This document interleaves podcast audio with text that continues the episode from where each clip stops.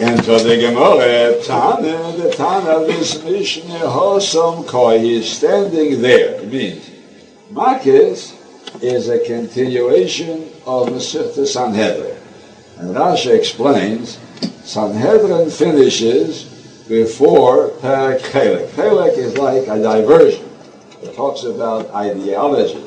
But the last halacha, in the end of Masechta Sanhedrin proper, tells about Zaymimin. So the subject of Zaymimin is taken up there, and there it's talking about the punishment. So therefore, if you would follow that Mishnah there, we'll soon see the Mishnah, with this Mishnah here, then you understand case how the Edom Nasizim would mean how the Edom become punished. Because that's what he's following. So if you look at the context, this Mishnah following that Mishnah, you would understand it's not talking about how you're mazim there, but how you're fulfilling and why does he not cite the uh, standard model where you do exactly the same thing? Because that's what he's talking about. He's talking there about irregular cases. And this is a continuation. That's why he says what he says. I'll see inside. Again, Tana. The Tana is standing there at the end of Sanhedrin. It means before Chelek. And it says there, Kol all the Edom that are found Zayimim, Magdimim, Loisamis, they have to get up early in the morning, it means.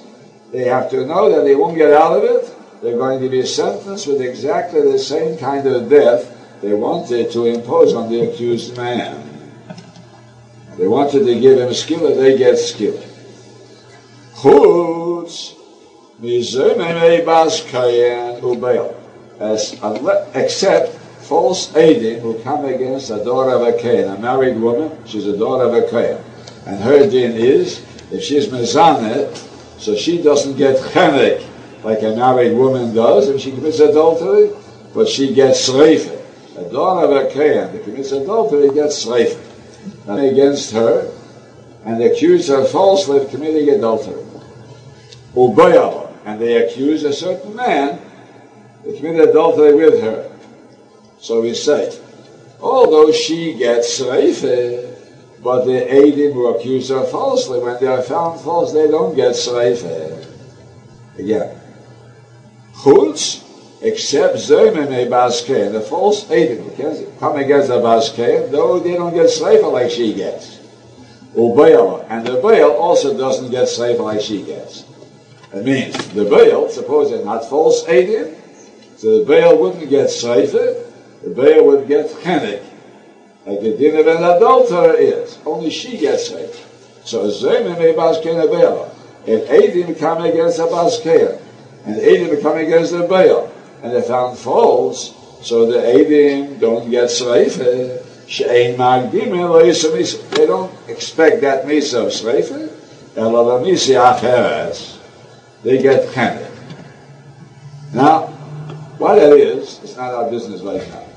But we see that Mishnah is talking about irregularities in the kiyum of Kasha Zoma. Now, this Mishnah just follows on the heels of that Mishnah.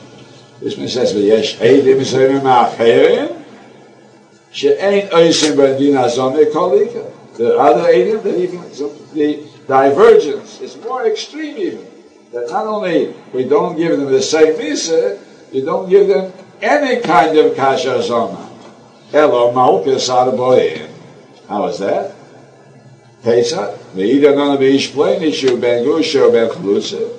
Ain't emer, you don't say ye also said the Adam, the false Adam should become ben gusha ben chalutza tachdo. Elo loike eso arboim. So this Mishnah is telling as follows. The previous Mishnah, in the Sanhedrin, it says there are cases where you don't give kasha zoma exactly instead of Sreife for the accusing of Kayan who committed adultery. She would have gotten Sreife. They are found false. They get Chem.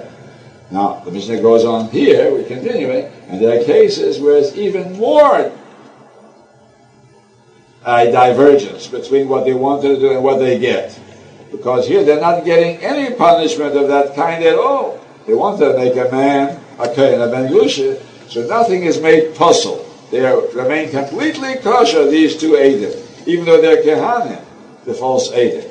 Nothing is done against their lineage. Their pedigree remains untouched. So there's even a wider divergence between what they wanted to do and what they're doing today. Only to give them malchus.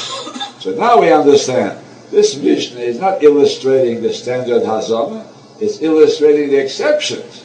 And this Mishnah is not talking how to make them Eidim Zayimim, it's talking how to be Mekayim, V'asi Semelo. Say that.